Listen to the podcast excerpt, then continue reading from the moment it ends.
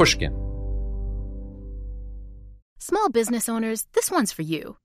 Chase for Business and iHeart bring you a new podcast series called The Unshakables. This one of a kind series will shine the spotlight on small business owners like you who faced a do or die moment that ultimately made their business what it is today. Learn more at chase.com slash business slash podcast. Chase, make more of what's yours. Chase mobile app is available for select mobile devices. Message and data rates may apply.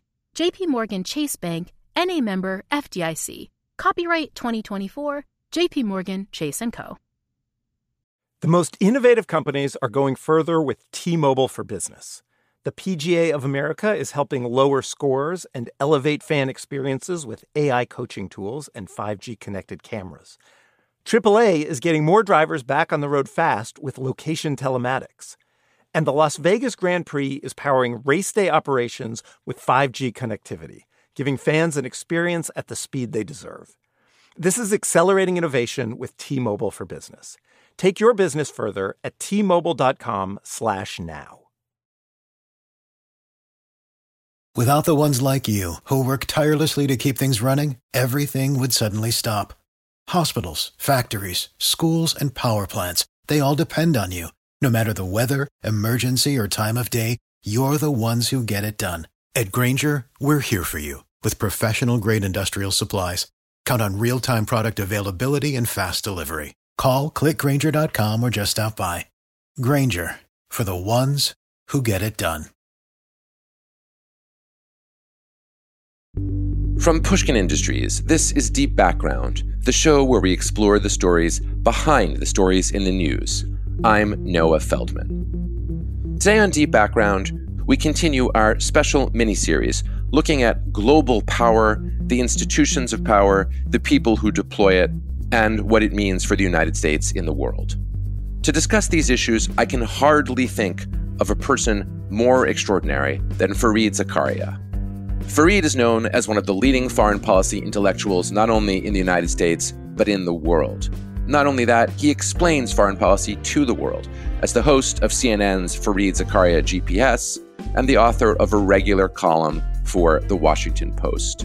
Before that, he was a columnist for Newsweek, the editor of Newsweek International, an editor at large of Time, and the editor of Foreign Affairs. He's written several important and influential books on foreign policy and the US.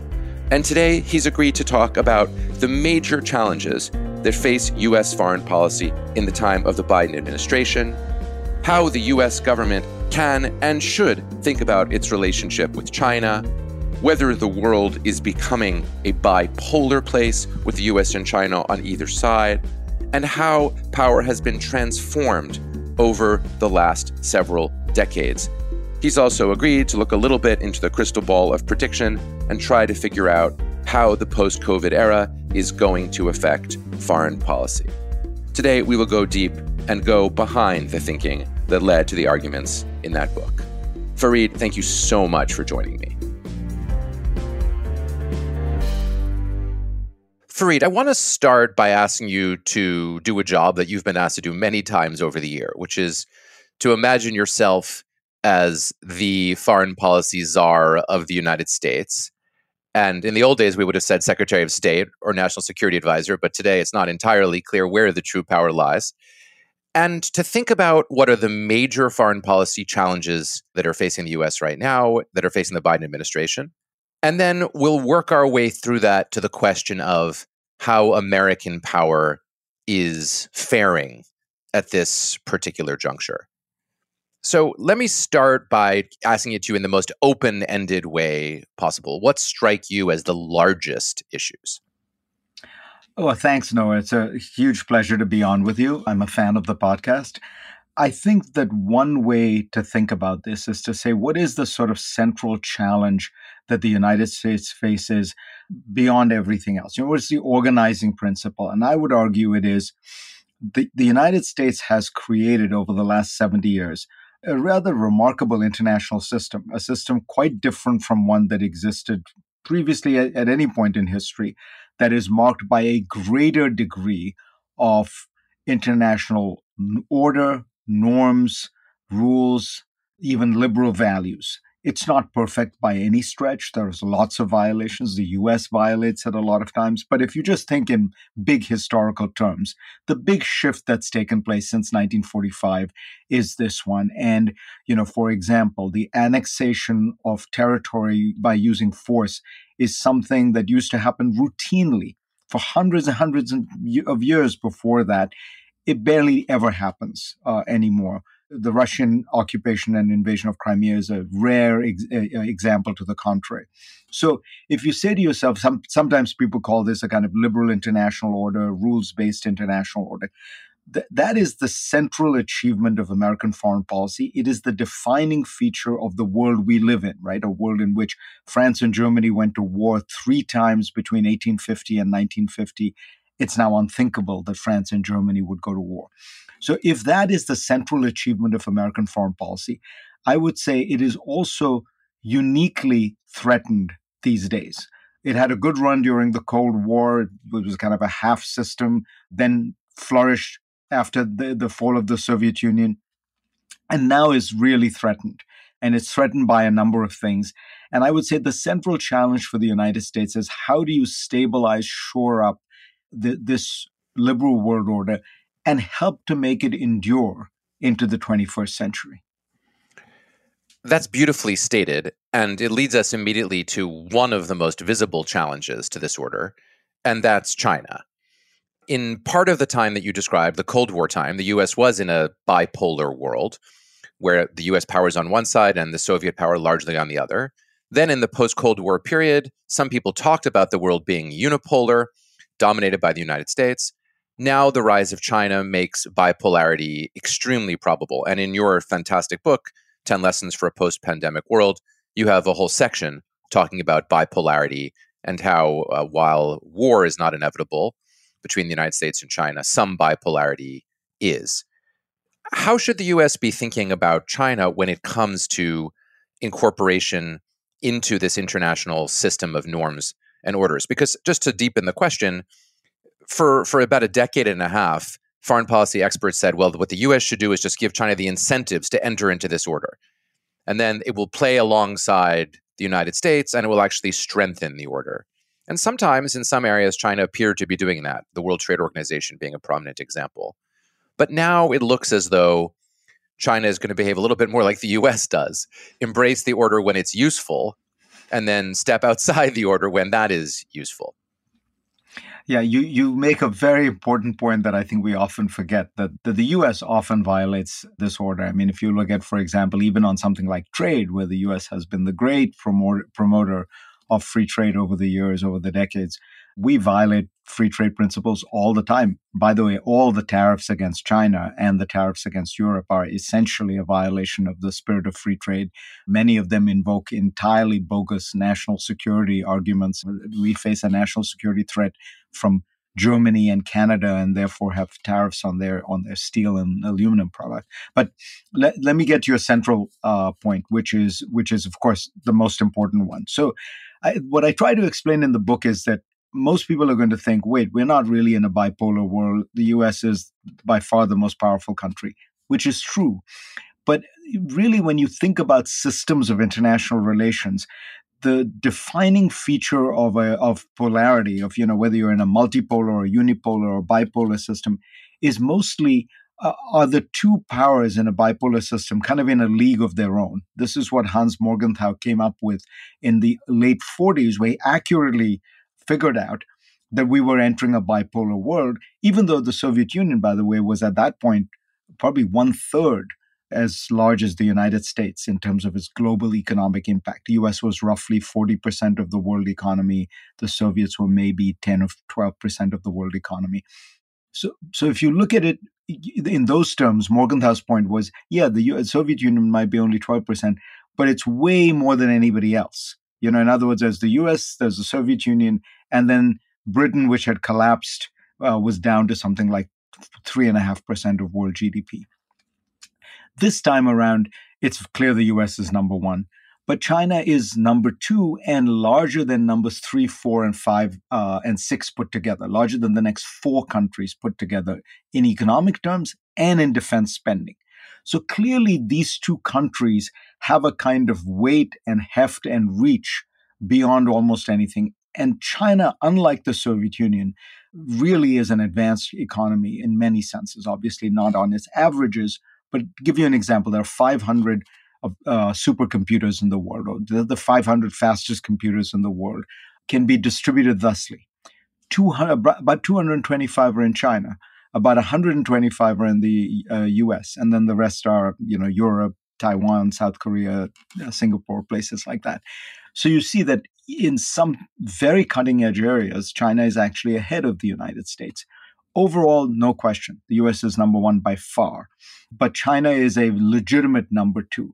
So that's why I say bipolarity is inevitable. There is inevitably going to be a sense of rivalry, competition uh, between these two countries. There is a structural reality where each is going to think that its loss comes at the other's gain and vice versa.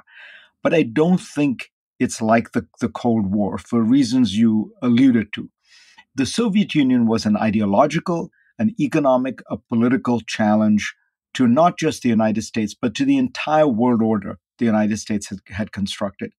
China is not quite that kind of player. It, has readily embraced large parts of that order, not just the trading regime, but the knowledge regime, if you will. I mean, the China sends its students to the United States. It abides by patent laws. You know, there's all kinds of areas where it is trying to mirror many of the rules, regulations, and norms that have been put in place.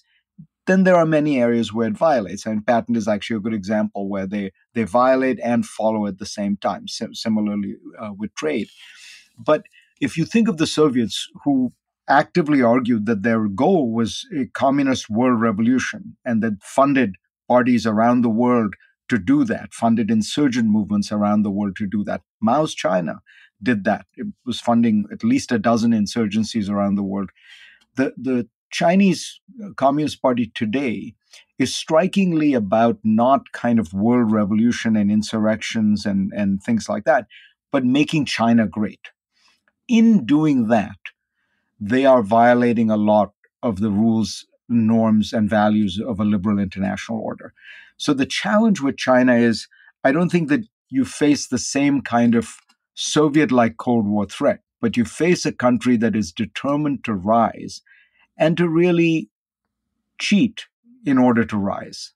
And again, to be clear, it doesn't cheat all the time, but when it when it cheats, it is violating that that order. I would argue that's why you have to have strong measures of deterrence where you really push back, but then also strong measures of integration, where you say to the Chinese, if you are playing by the rules, we will allow you, for example, to have a larger say in the World Bank or the IMF.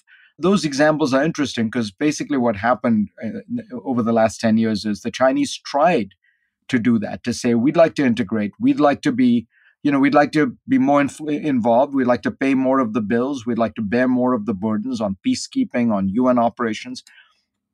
But we'd like more of a say.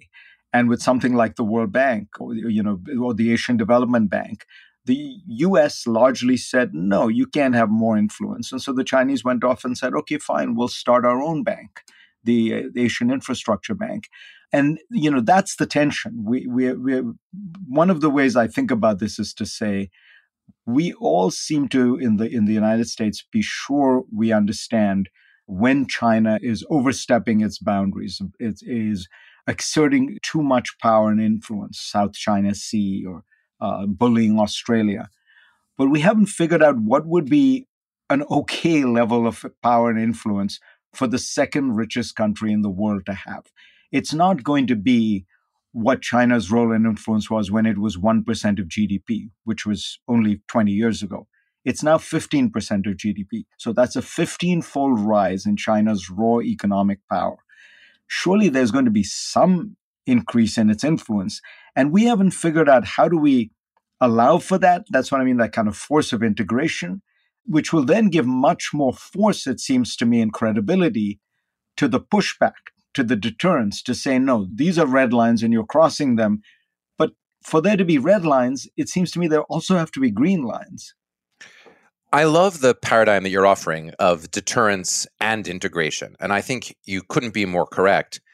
that if your only stance is deterrence, then there's no positive incentive for integration. But I want to ask in practice what that means for good old fashioned hard power, you know, geopolitical power over other countries. Because, you know, there have been voices, quiet voices for a long time, but louder in recent years, saying that when it comes to that kind of power, the US should squarely be in a model of containment towards China. That basically every extra move that China gets more powerful in militarily comes at the expense of the US because the US has been the dominant global superpower and China is rising. And often that view went alongside people saying, but when it comes to economic activity, that's where we can provide positive incentives. Sometimes because the positive incentives in economics are not thought to be zero sum. So if China gets rich, that doesn't mean that the US gets poorer. To an economist, at least, it's possible for everybody to get rich in a positive sum way. But when it comes to geopolitical power, it's closer to a zero sum. It may not be exactly a zero sum, but it's closer to a zero sum. And so one of the schools of thought had been hard line on anything military, but give them green lines and encourage their participation and integrate them on anything, broadly speaking, economic. Does that seem to you like a plausible way of looking at it, or does that miss the point of how China's rise has actually operated, which is mostly through the economic vector? No, I think that misses the point for a different reason, Noah, which is that if you set yourself up to say that the geopolitical space is entirely zero sum, the problem becomes you condemn the United States to be essentially a world empire. Because what you're saying is if there are any gains, not just for China, but for any other country anywhere in the world, that is de facto a loss of American power and influence. But does the United States want to be the dominant geopolitical player in every local conflict everywhere in the world? I mean, we're seeing the United States fatigue from having done that for 40 years, I don't know, 70, 60 years in the Middle East, right? We're seeing a certain sense in which, even in places like Latin America, the United States is taking a much less forward leaning position. If you think about, you know, John Kennedy's Latin American policy, which was basically the United States was going to fund the foreign aid and development throughout Latin America. When we're not quite in that mode, do we want to be in that mode? And if we don't want to be in the mode, it gets back to this sort of central uh, architecture we've been talking about. Is there a way to conceive of a world order in which the United States is not maintaining the geopolitical balance in every local area so as to keep the world in, in some kind of equipoise? Or are we willing to accept a certain amount of messiness, regional balances, things like that? Look what's happened as the United States has withdrawn from the Middle East. Basically, you have a power struggle going on between the Saudis, the Iranians, the Turks, the Israelis. But you know, it hasn't led the United States to say, "Oh my God, this is unacceptable. We need to be dominating." It's in fact, I think, for many Americans, even American strategists, there's a sense of relief. You know, it, we were never even clear what we were doing, and we weren't clear what our interests were. We were making huge expenditures and commitments without being sure we were getting much in return for it. So I think that's in some ways the central problem. There is the reality that economics is more win win than security. But, you know, one thing that uh, Franklin Roosevelt, who is my hero, understood about the, the you know creating a world order, which Woodrow Wilson didn't. He he admired Wilson greatly, Roosevelt did, but he understood you have to marry kind of power and idealism. You have to give the great powers a reason to be engaged in the international system, and so there has to be something in it for the other big powers in the world. They have to. I hate to put it this way, but you know they have to have some degree of influence. It, it's not spheres of control, really, but if you're saying nobody gets to have real power and influence other than the United States, then you know it's very difficult to imagine a world order that that is that runs on any other principle than U.S. as world hegemon. Here is where the rubber, I think, really meets the road. You're absolutely right that the public sentiment in the United States if you ask people in polls, is not that the United States should be an empire that dominates decision making everywhere in the world. And Donald Trump's foreign policy, if you can call it a foreign policy, followed that, call it intuition, public intuition. And, you know, Trump regularly responded to problems in various regions by saying, I don't care, not my problem. We're going to, you know, back away from this situation. The Biden administration comes in full of young, smart people who don't see the world that way at all.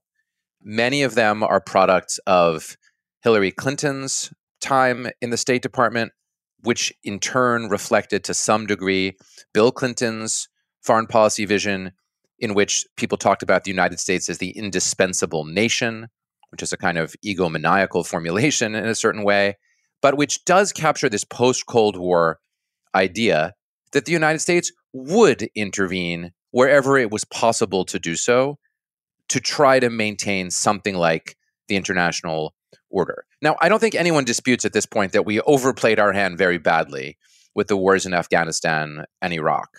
And with respect to the Middle East, I think you're right that there's a tendency to say, let's not get involved in that anymore. And yet, when the Israelis and the Palestinians find themselves leaving aside the rights and the wrongs and the who started it's killing each other, it's the United States that gets the call still. And that's partly because Israel is a US ally, but it's also partly because there's no other actor who can plausibly go in and sit the sides down and say, okay, there's going to be a ceasefire now. And I'm wondering whether, as you look at the Biden administration's approach, they should just be saying something more Trumpy. They should just be saying, no, we're not going to do that anymore. It sounded a bit like you were saying that, that the US should sort of say to regional powers, you know, step up. You take some responsibility here. You want it anyway. So we'll just sort of give it to you. And I wonder if that's, I mean, I don't have the sense that a lot of Biden's foreign policy advisors think that way, but perhaps they should think that way. You know, you're right about Trump, but what I think you are neglecting to, uh, to say is Obama, in many ways, had very similar instincts on this limited issue as Trump did, particularly in the Middle East. The central drama of Barack Obama's presidency in, in the Middle East was his refusal to intervene in Syria, despite, frankly, a majority of his aides wanting him to do so. I happen to think Obama was dead right that if you had had a, a major US intervention in Syria, it is very difficult for me to see how it would either not either would be completely feckless and you would be just prolonging uh, a civil war and actually increasing the casualties without doing having much impact or you'd go in in a big way and it would be Iraq all over again. I mean, you had basically almost identical situation, a minority government that was being pushed, uh, you know, with lots of Islamists there, and the U.S. was being told, get rid of the minority government. In this case, an Alawite government. In the Iraqi case, a, Sunni government, and we would have seen a, a much bigger civil war, and we would own it. And Obama was, I think, very conscious of that danger and you know had this kind of hippocratic view which is let's first not do any harm but i think you're right some many of his advisors are more in the hillary clinton mode which is more of a kind of reflexive american imperial mode what i would say to you is look not so much at the arab israeli issue where the us has unique equities because as you say of the very close relationship with israel but also of the sense from on the Palestinian side, certainly of a certain generation of Palestinians, that the U.S. is trying to broker something and and is actually trying in it, in its own way to create a two-state solution. Look at the the rest of the Middle East. I don't think Biden is getting much involved, uh, as far as I can tell. I mean, Syria. They, you know, as I say, many of those Biden advisors criticized Obama for staying out of uh, Syria. They're they're staying out of Syria. So I think everywhere you're seeing more of an approach that tries to recognize that the US does not have to be dominating and shaping every one of these balances. It's not just the American people. I think it's the reality that, you know, I wrote a book about the post American world, and the central point was that these other countries have become quite strong and powerful. You know, you can't push them around. To my mind, Turkey is in some ways the, the, the best example of that. 25 years ago, Turkey was a basket case economy run by generals, and every time the United States would tell the Turks to jump, they would ask how high. Uh, today, Turkey, I think the GDP is, has gone up fivefold since then. It is a mature political system. It is a democracy of sorts, an imperfect democracy. Its leader is quite popular. He has a very different attitude, right? And and I don't think it's just Erdogan. I think any Turkish leader at this point that who was democratically elected, who had the, the weight of the Turkish economy behind him, is going to be much less willing to simply act as America's stalwart ally. Turkey has very complicated interests in that area, and so it pursues them correctly or incorrectly. And I think that's, you know, that to me feels like the new world we're in. Look at India, look at Brazil, look at Indonesia. These places are not going to be pushed around in quite the same way. So the US has, I think, real power, and that is agenda setting power. And it has real power when it wants to. What I would like to see is an America that played more of that agenda setting role, which it uniquely has. And I think that's for all kinds of reasons, a combination of hard and soft power. But it's only the US that can push forward some big idea on the international stage, whether it's climate change, whether it's even something like this global tax regime that Janet Yellen has just managed to do. It, it is striking that the US has this power. It should be using it to do stuff like that, you know, to shore up the international system, to make it work, make everybody feel like their equities are being taken into account, and not to go off in one more military intervention here or there, which often tears at this fabric rather than builds it. One of the fascinating sections of your 10 Lessons book was about the question of decline. And you quoted the late great political scientist Samuel Huntington, always controversial, but also always saying something that made everybody think on the idea of there being moments of declinism in US history. And his moments when he was writing were mostly moments of the late 60s through the middle 70s. And you note that we might be in another moment of declinism. Huntington, as you point out, used this phrase to say we're not really declining. People just think we're declining. You're more measured in the book. And you say, look, this might be a moment of declinism where without actual decline, or it may actually be a moment of decline. I'm wondering how that plays into the picture that you were describing, because the one difference between now and those other times is that there really is another power, namely China, that is in a position to share a substantial part of the power that the US has had. Now, that existed during the, the Soviet period, of course, but over time it, it dwindled. And one of the reasons the US didn't decline is that the Soviet Union declined faster and then disappeared. This time around, China is not in a moment of decline, it's in a moment of rise. And so I'm wondering if you think that relative to China, we are inevitably somewhat declining, and that that's a reason to push this kind of legacy issue that you're describing, the international order, which, after all, was created in part because it was good for the US, and which now maybe is still good for the US as well. Yeah, I mean, it's a fascinating question. So, where I find myself coming out is when you you look at America, you cannot help but notice it's it's a very complicated country and the answer to your question is going to be necessarily complicated. There are areas where the united states is incredibly inventive and dominates the world like frankly no other country ever has. Think about big tech if you went back to the 1970s and said what country dominates the world of technology? it would have been a complicated question because the germans you know still were doing very well. The dutch in you know areas like the philips in consumer electronics were doing very well. Today the big technology companies in the world are all, american or chinese but the american ones i think are still have a have a lead. And that reality is you know one that does not seem likely to go away anytime soon on the other hand, in terms of you know the quality of life for average Americans, median wages, social mobility, uh, all kinds of metrics like child mortality, uh, the United States does way worse than most European countries. Certainly worse than all Northern European countries, and increasingly worse than places like Singapore, Taiwan, South Korea. So, it, you know, how to conjure up an America that uh, that conveys that full picture. Difficult but th- that's why i rest my argument here less on where america is in terms of how well it's doing more in terms of how the rest of the world is doing. I think it's fair to say that whatever you may think of how america is doing uh, Singapore is doing 10 times better than it was 25 years ago. And South Korea and, and Indonesia and India and Chile are all, you know, leaps and bounds further ahead than they were. And of course, the number one country in that regard is China. As I say, 1% of global GDP 20 years ago, 15% now, almost inevitably rising to 20% in the next five to seven years. I would say, you know, seven years would be a reasonable number.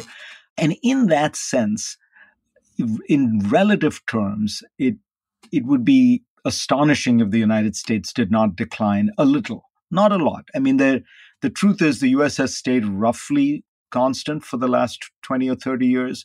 It's been sort of between twenty and twenty five percent of world economy. The Chinese have gone up largely at Europe's expense. The the country that has the countries that have declined in those terms but the US has also declined a bit. I mean, it was closer to 25, it's now closer to 20. It's likely, I think it'll go down to 18, something like that. So I do think that there is a reality here. And the, the larger reality is also one of political confidence, of cultural pride, of a sense, you know, one of the things that I've always been struck by is the degree to which American culture, which used to dominate the world completely, just does not anymore. When you go to, I mean, if you go to China, there it's essentially unknown. I mean, there are five American rock singers, rock stars who are known, and then everything else is Chinese. But even those, you know, Britney Spears or Beyonce or Jay Z, whoever you have, these are like number 40 in China. But that's increasingly true everywhere. South Korean television shows dominate East Asia much more than American television shows do. So that may be one kind of soft indication of what I'm describing. But I really do think that it's this rise of the rest that that is the dominating force here, not so much the decline of America. But to put it in terms that you were asking quite rightly, it does mean a certain kind of relative decline, even if the raw numbers show a small decline. There's a, there's a similar moment in, in many of these countries, I think. We'll be right back. I've interviewed many successful people over the years, and one thing I find fascinating is many of them don't consider themselves business savvy. Take the owners of Tight Knit Brewing. They turned to Chase for business for everything from banking and payment acceptance to credit cards, and do all of it in one place with the Chase mobile app. And that's helped these brew loving friends turn a passion into a business. Learn more at chaseforbusiness.com. Make more of what's yours. Chase mobile app is available for select mobile devices. Message and data rates may apply. JP Morgan Chase Bank NA member FDIC. It all started with two federal agents who heard a rumor. She mentions, well, there is this alleged murder to have taken place. There was just one problem. They had no clue who the victim was. We have to do our job and we have to find out who did they kill? It had been 15 years since this alleged murder. Was it still possible to unearth the truth? I used to watch um, the Unsolved Mystery shows, and I often thought about calling because I was like, "This is this is not right. How can a person get killed and no one knows anything?" I'm Jake Halpern, and this is Deep Cover The Nameless Man. Listen wherever you get your podcasts, and if you want to hear the entire season right now, ad free, subscribe to Pushkin Plus on our Apple Podcast show page or on pushkin.fm slash plus.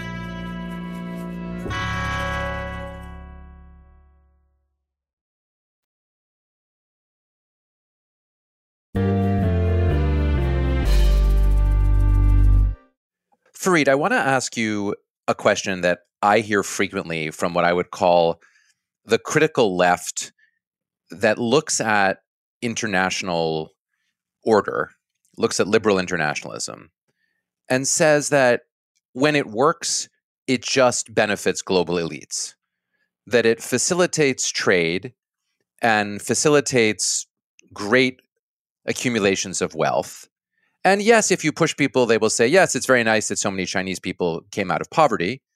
But they say that happened at the expense of the loss of middle class jobs in the United States. And so, one of the lines of criticism of the liberal international order is that it hasn't actually served the interests of ordinary Americans, of middle class and working class Americans. And that therefore, uh, in that approach, continued adherence to it with ideas that you and I tend to like, like free trade, countries, you know, participating in an international order for intellectual property, and so forth, is actually not in the long-term interests of ordinary Americans. That we need something different, perhaps a little bit more populist, less globalist, less focused on the idea of trade, and a little bit less worried about the fact that we can, through this model, enable poor people in other places in the world to get richer, more concerned about taking care of ourselves.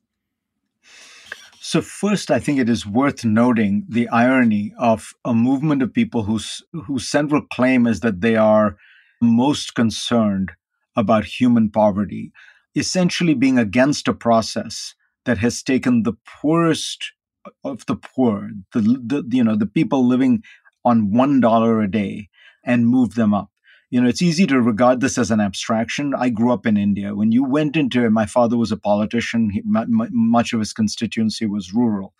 When you go into rural India, even today, but 25 years ago, I mean, there are people living there in in, in medieval poverty. The, it, and so the idea that this is something to be scoffed at or to be taken lightly, you know, this is extraordinary. 500 million people moved from that kind of poverty into a more decent circumstance, you know, three, four dollars a day. And I will not... say the right wing populists have no don't have that worry about hypocrisy. I agree that a left wing exactly. populist has to deal with that. But if you're a Trump supporter, you can skip over that part. Right. You don't care. But but I think it's weird that Bernie Sanders, you know, the the man yes. of the you know workers in, of the world unite, doesn't seem to notice this extraordinary benefit that trade and globalization has produced for hundreds and hundreds of millions of in, incredibly poor people all over the world it is true. I will I will not pretend that there is no connection between globalization and what has happened to middle class wages in in the Western world and in the United States in particular. It is not the whole story, as you well know. A large part of it, when economists do the math, a large part of that story is manufacturing uh, has become automated. If you look at America's manufacturing output, it has gone up and up and up over the last 20 years. It's just with fewer and fewer and fewer workers. Yep. So when people keep saying we're going to bring back manufacturing to the United States, you can bring it back all you want. What you're bringing back is highly automated plants where very few workers work and where the people who work are essentially advanced software engineers, you know, kind of running the plant. So th- there is that problem, but globalization plays some part in it. There's no question, and China plays a large part in that in that story. I have always felt about this the way I, I do about domestic economics. And again, I grew up in India, socialist economy. And so maybe I'm colored by that experience of watching a dysfunctional, decaying, stagnant, corrupt system. There's no question that the market provides much greater efficiency, much greater vitality, allows for innovation, allows for the generation of growth.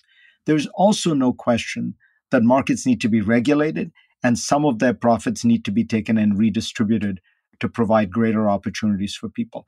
I think the biggest mistake we've made with regard to trade over the last 50 years is that we keep saying that, oh, yes, you know, we know there are winners and losers in trade, uh, and we need to make sure that we help the losers adjust, and, they, and then we never do it. There's never any money spent.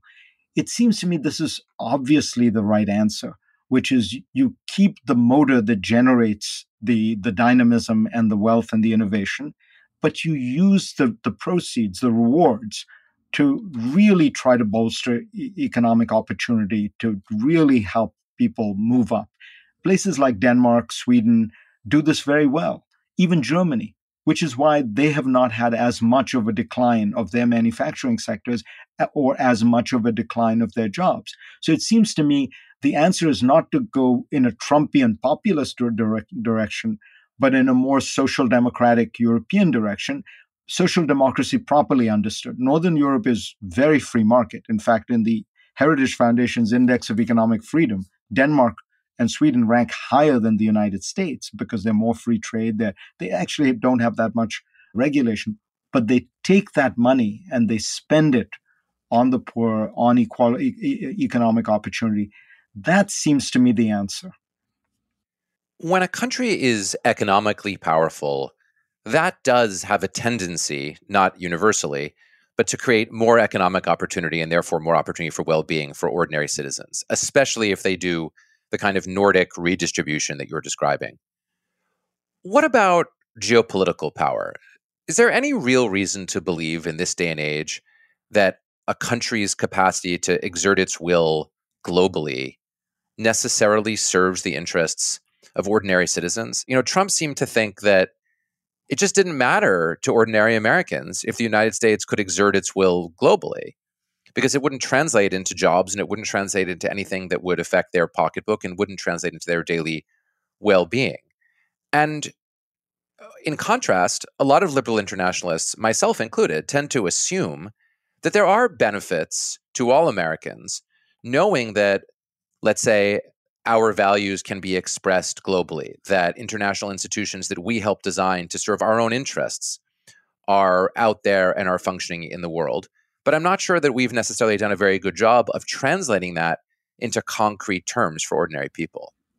Yeah, the Trump argument is sort of I don't see cash coming into my pocket by doing this. So obviously the whole thing is a scam. And therefore, what we should just do is, you know, and Trump would literally say this, even no matter how uh, illogical it was. We should just, you know, charge the Chinese for this, or charge the Saudis to uh, to defend them, uh, or you know, things like that. Uh, the truth is, I think there's a much stronger case to be made that the kind of world that the United States has created is profoundly in in the interest of an ordinary American. First of all, it produces peace, it produces stability, it produces more general prosperity, a more general adherence to rules and norms. All of which is great if you are a rich, powerful country that you know already has lots of things uh, that you don't want war you don't want revolution you don't want massive chaos all over the world. And and as you say there is a certain benefit that we get from having regular open trade by having you know democratic societies around the world observe the rule of law observe human rights because we're the, the ones who are most more likely than not to interact to travel to trade I think that the sort of central challenge we face that's more substantive, and this goes back to you know where we started, is uh, can we build a liberal international order in which we also adhere to the rules more? You know, there's a certain tension here where we tend to think we're the guys organizing the whole system. So we can be we, we, we can be expected to live by these rules.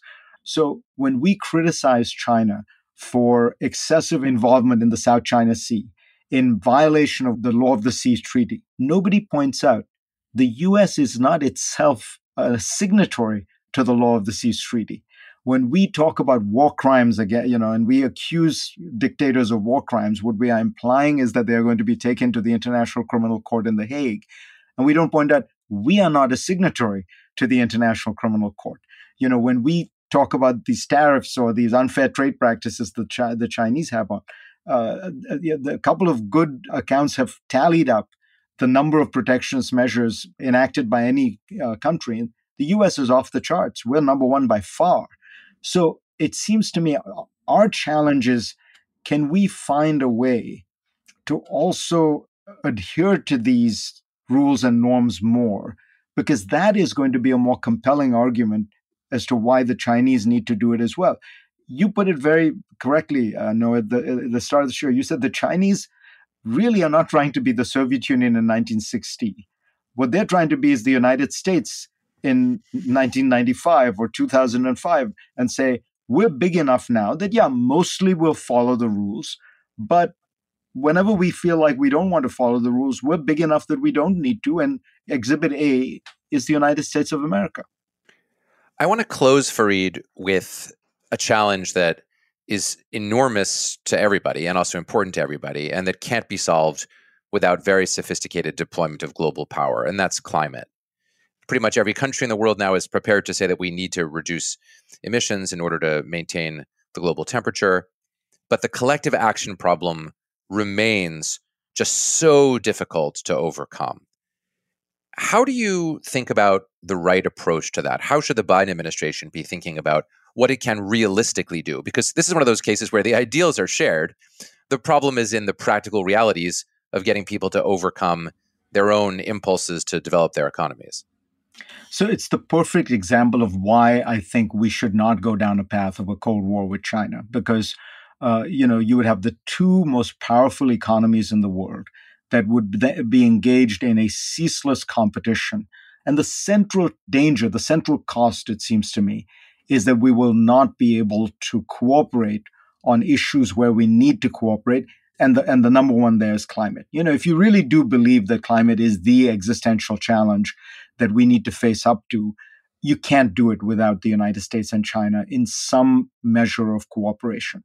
This is a problem that actually hard power is very poorly designed to solve because the United States is not going to be able to force countries to do things that are not in its self interest, right? if you look at a country like India that is essentially building a coal fired power plant almost every couple of weeks still, what is going to make India stop doing that is two things. One, there has to be some economic logic that makes sense for India, some kind of financing structure which allows it to buy slightly more expensive energy. And the second is a, a regime of global norms and values and rules which say this is really not okay. And you would pay a, a, certain price, even if it's an intangible price, even if it's a kind of normative price. So you need those two things to happen.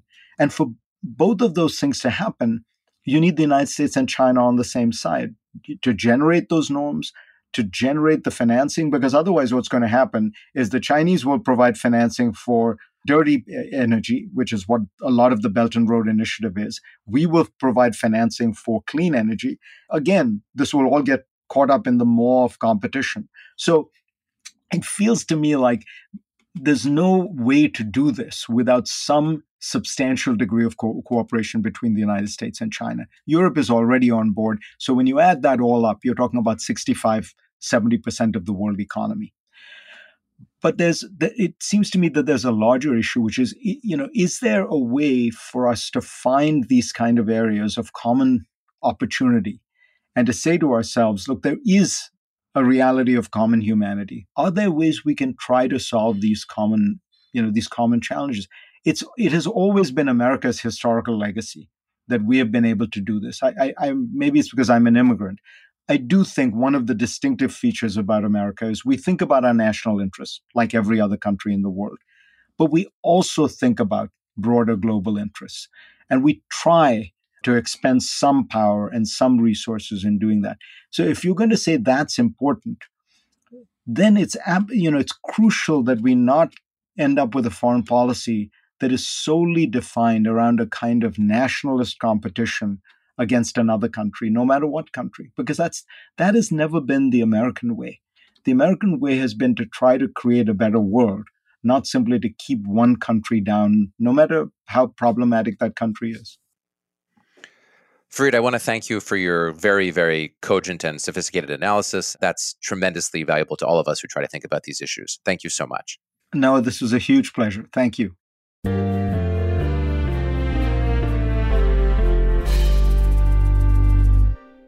Listening to Fareed's fascinating analysis really brought home the depth to which a foreign policy thinker like Fareed has to go in order to produce the analysis and the suggestions that go into much of his public commentary. Behind Fareed's analysis lies a complex worldview that sees a combination of foreign policy realism and foreign policy idealism as components of how the United States approaches power and politics. In an important sense, Fareed is a globalist. He cares a lot about how people all over the world are conducting their lives and are trying to improve them.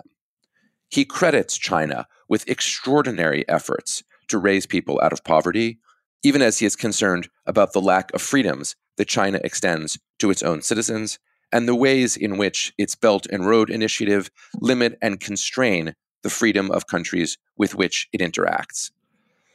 Fareed does believe that we are headed for a greater degree of bipolar struggle between the US and China than we have seen until now, Yet simultaneously, he argues that while struggle between the two may be inevitable, genuine conflict may be controlled and constrained. He sees the United States as playing a central role in the continuing international legal order, and he hopes that the United States can, at the level of its grandest strategy, still seek to constrain and limit China and bring it into that order, requiring it to the extent possible to follow the rules of the game in order to be a constructive partner for the United States.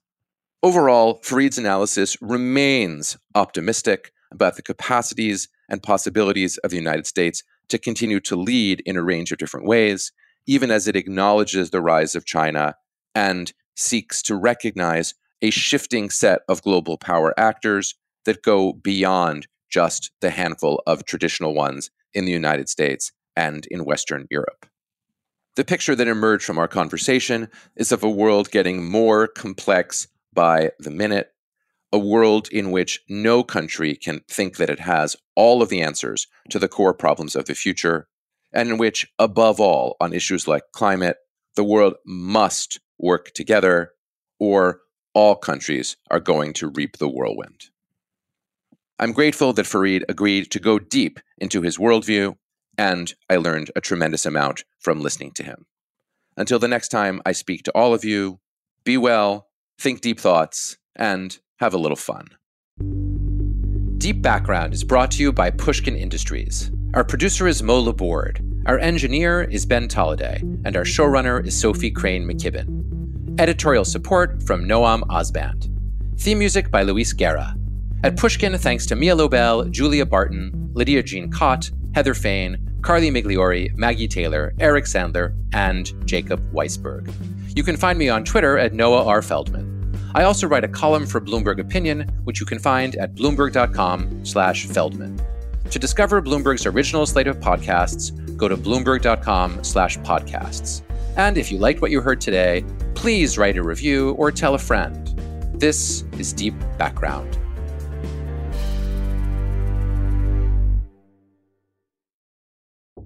It all started with two federal agents who heard a rumor. She mentions, well, there is this alleged murder to have taken place. There was just one problem. They had no clue who the victim was. We have to do our job, and we have to find out who did they kill? It had been 15 years since this alleged murder. Was it still possible to unearth the truth? I used to watch um, the Unsolved Mystery shows, and I often thought about calling because I was like, "This is this is not right. How can a person get killed and no one knows anything?" I'm Jake Halpern, and this is Deep Cover: The Nameless Man. Listen wherever you get your podcasts. And if you want to hear the entire season right now, ad free, subscribe to Pushkin Plus on our Apple Podcast show page or on pushkin.fm slash plus.